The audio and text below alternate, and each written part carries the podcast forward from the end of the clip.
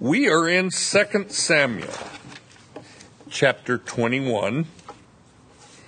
And in this chapter, we see David growing older.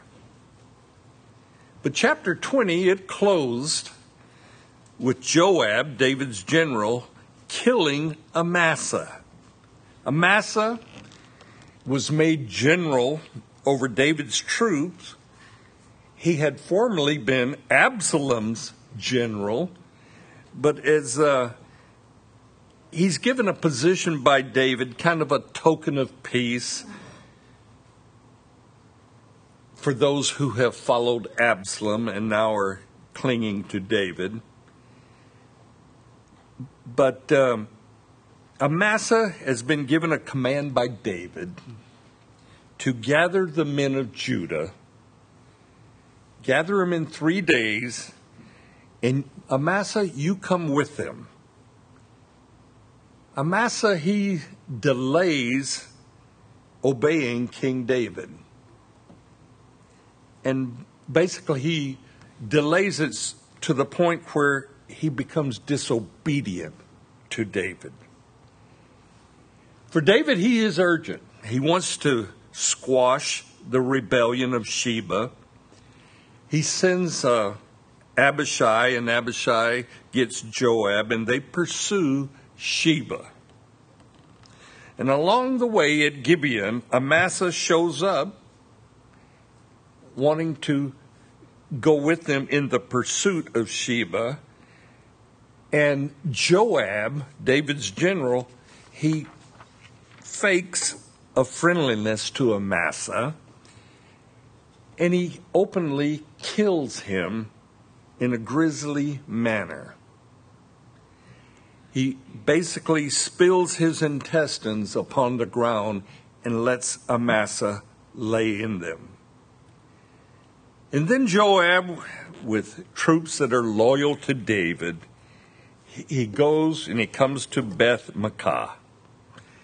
And he begins to siege this city when a wise woman from the city wall says, Why, Joab, are you intent on killing the entire city? Joab tells the woman, Give us the head of Sheba and we'll leave.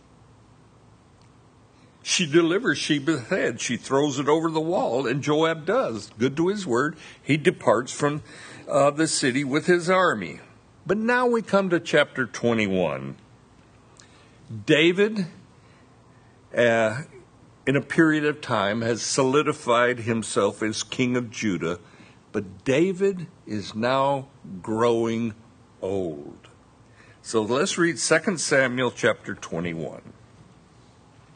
Now there was a famine in the days of David for three years, year after year. And David inquired of the Lord, and David and the Lord answered, It's because of Saul and his bloodthirsty house, because he killed the Gibeonites. So the king called the Gibeonites and spoke to them. Now the Gibeonites were not of the children of Israel, but of the remnant of the Amorites. And the, ch- the, children of Israel had sworn protection to them, but Saul had sought to kill them in his zeal for the children of Israel in Judah. Therefore David said to the Gibeonites, What shall I do for you? And with what shall I make atonement, that you may bless the inheritance of the Lord? And the Gibeonites said to him, We will have no silver or gold from Saul or from his house, nor shall we kill any man in Israel, for, nor shall you kill any man in Israel for us. So he said, Whatever you say, I will do for you. Then they answered the king, As for the man who consumed us and plotted against us, that we should be destroyed from remaining in any of the territories of Israel, let seven men of the descendants be delivered to us, and we will hang them before the Lord in Gibeah of Saul, whom the Lord chooses. And the king says, I will give them. But the king spared Mephibosheth, the son of Jonathan, and and the son of Saul because of the Lord's oath that was between them, between David and Jonathan, the son of Saul. So the king took Armoni and Mephibosheth, the two sons of Rizpah, the daughter of Ahai, whom, whom she bore to Saul, and the five sons of Michal, the daughter of Saul, whom she brought up with Adriel, the son of Barzillai, the Meholathite. And he delivered them into the hands of the Gibeonites, and they hanged them on the hill before the Lord. So they fell, and all seven together, and were put to death in the days of harvest, in the first days, in the beginning of the barley harvest. Now Rizpah, the daughter of Ahai, took sackcloth and spread it for herself on the rock, and from the beginning of harvest until the late rains poured out on them from heaven, she did not allow the birds of the air to rest on them by day, nor the beasts of the field by night. And David was told what Rizpah, the daughter of Ahai, the concubine of Saul, had done.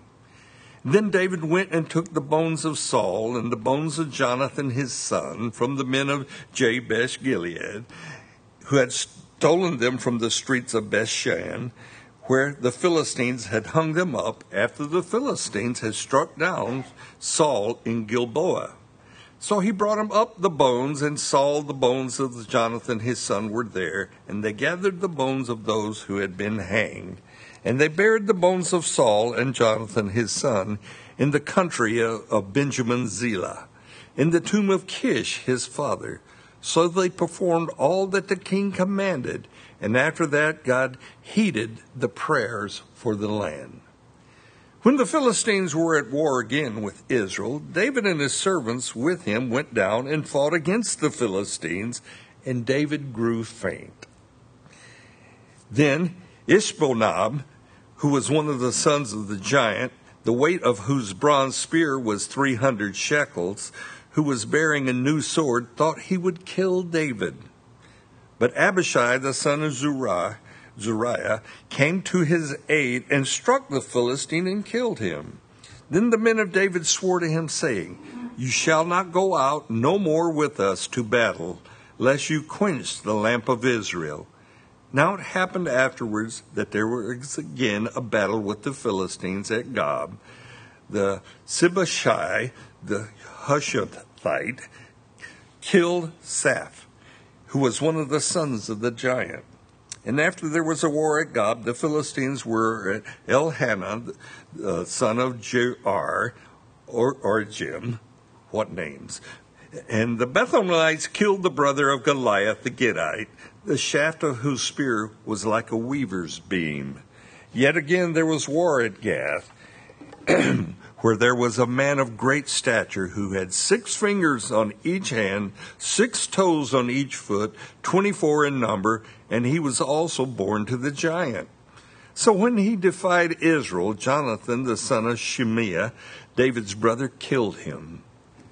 These four were born to the giant at Gath and fell by the hand of David, by the hand of his servants. David is informed by the Lord Saul, your previous king, killed many of the Gibeonites.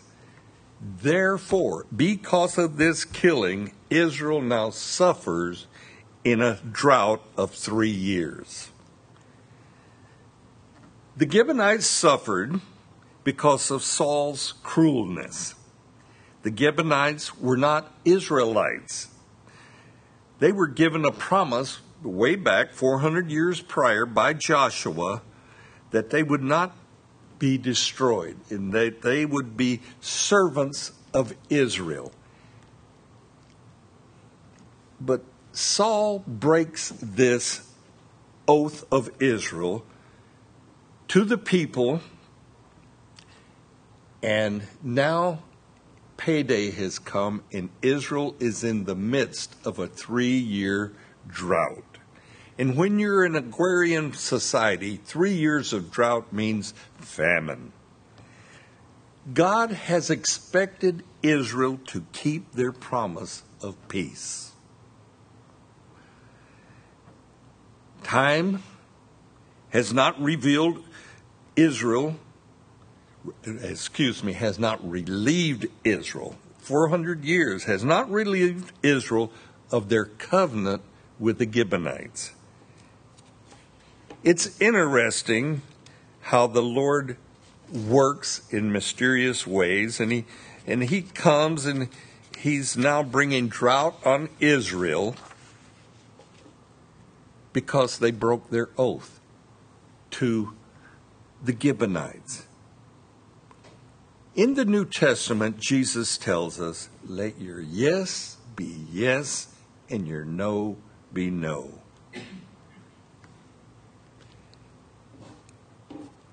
I try not to make promises to God that I will soon forget. I try not to make promises that will take on a temporary status. It's better not to promise than to promise and break your promise. This was a 400 year old promise, and it was broken by King Saul.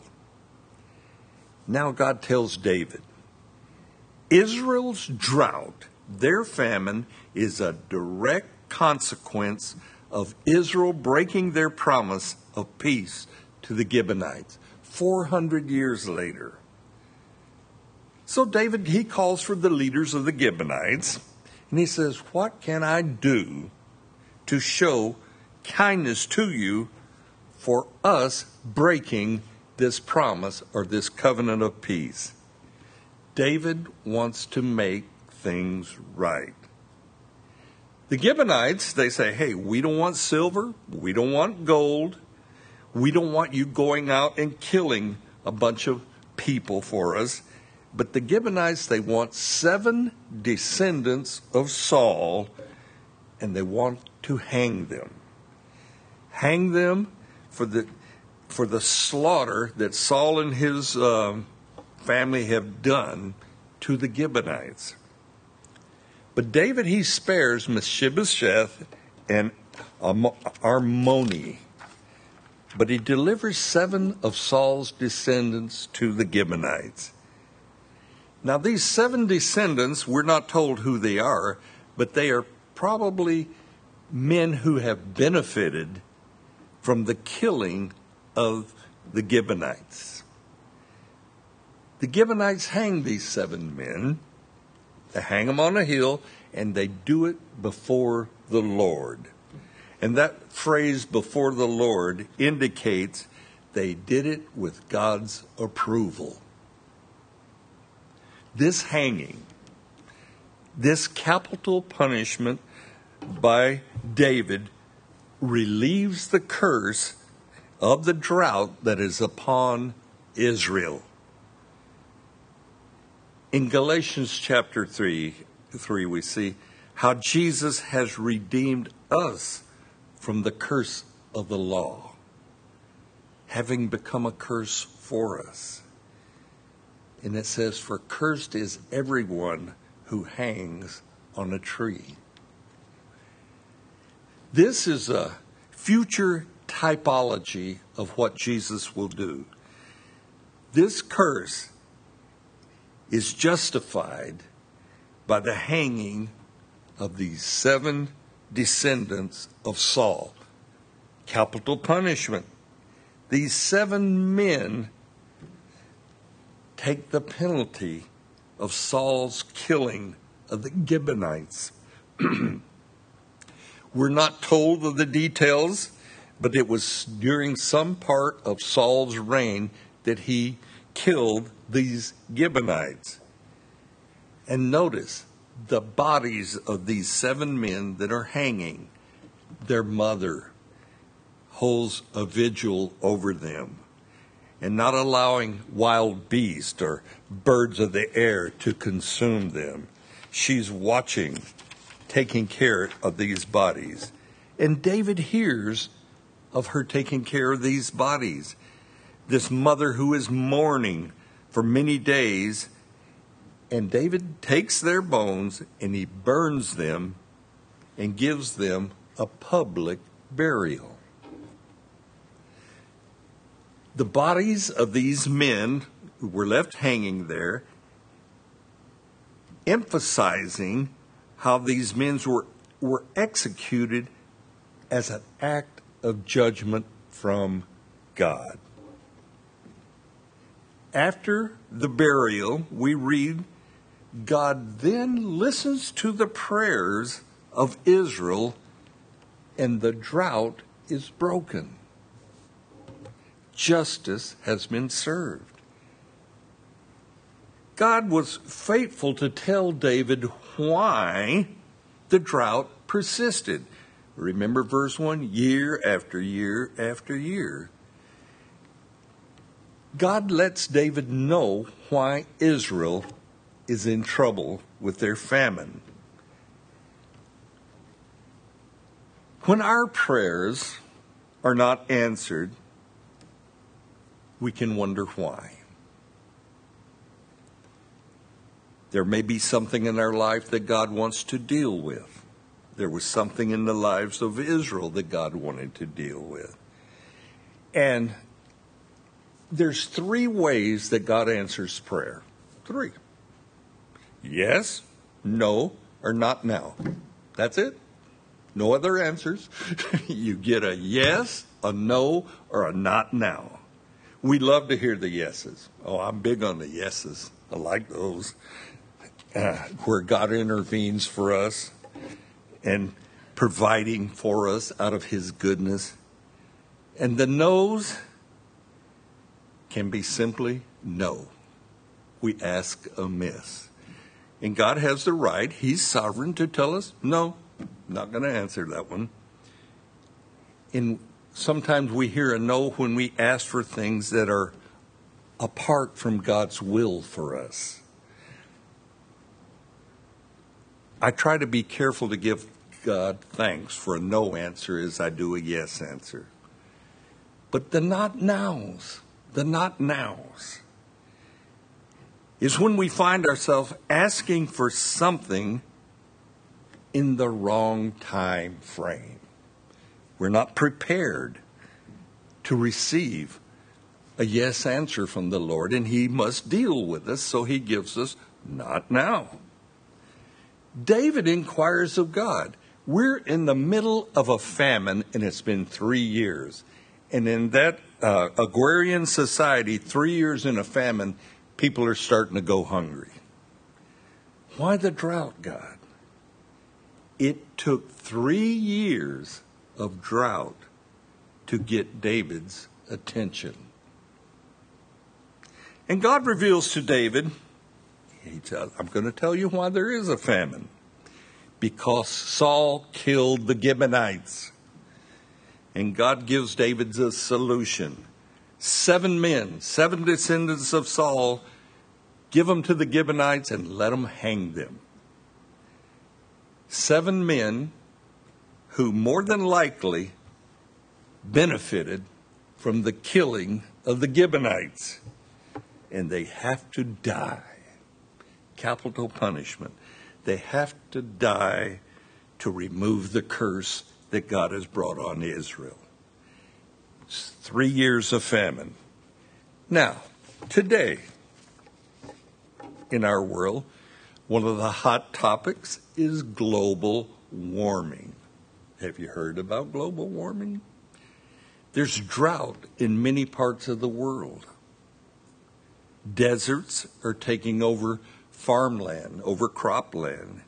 We have lakes, huge lakes in uh, central uh, Europe and Asia that are drying up. I live on a little farm. I have three little creeks that run on my farm that give my cows some water to drink. But we're in sort of a drought, not a severe drought, but we're in sort of a drought. And unless we get substantial rain, I'm going to have to begin watering my cows no big deal. I got a well, I can water them. But it's kind of a burden that is brought on by drought. And as a farmer, we have a lament. And our lament goes something like this Man, do we need rain? That's pretty much what a farmer calls for. We need rain. And we do. but uh, that lament goes on and on. But in verse 18, the Philistines go to war against Israel. David, he's older now, and he finds himself fighting against the Philistines. And he grows faint in battle. David is no longer the young warrior, the giant killer that he once was. Abishai, one of David's mighty men, comes to his aid. And when David's strength fails, Abishai kills the giant who attacks David. David, David and his men remove from this battle. They have a, a victory that's temporary, but more battles with the Philistines come. And there's more giants that come. In fact, there's four giants. And these relatives, they're relatives of Goliath, are slain by David's mighty men. Thus, David is not the only giant killer in Israel. And David's life goes through transition. He goes from being that great warrior, that leader of battle, to a man who now encourages those those mighty men of valor that follow him. And we read that one of these giants had six fingers on each hand and six toes on each foot. That's four too many. Four too many, and that messes with my math system based on a 10 system. I uh, I went to a graduation years ago. One of our young people was uh, graduating, and he was a valedictorian. And I'm sitting behind a lady, and she's holding the program, and she had two thumbs.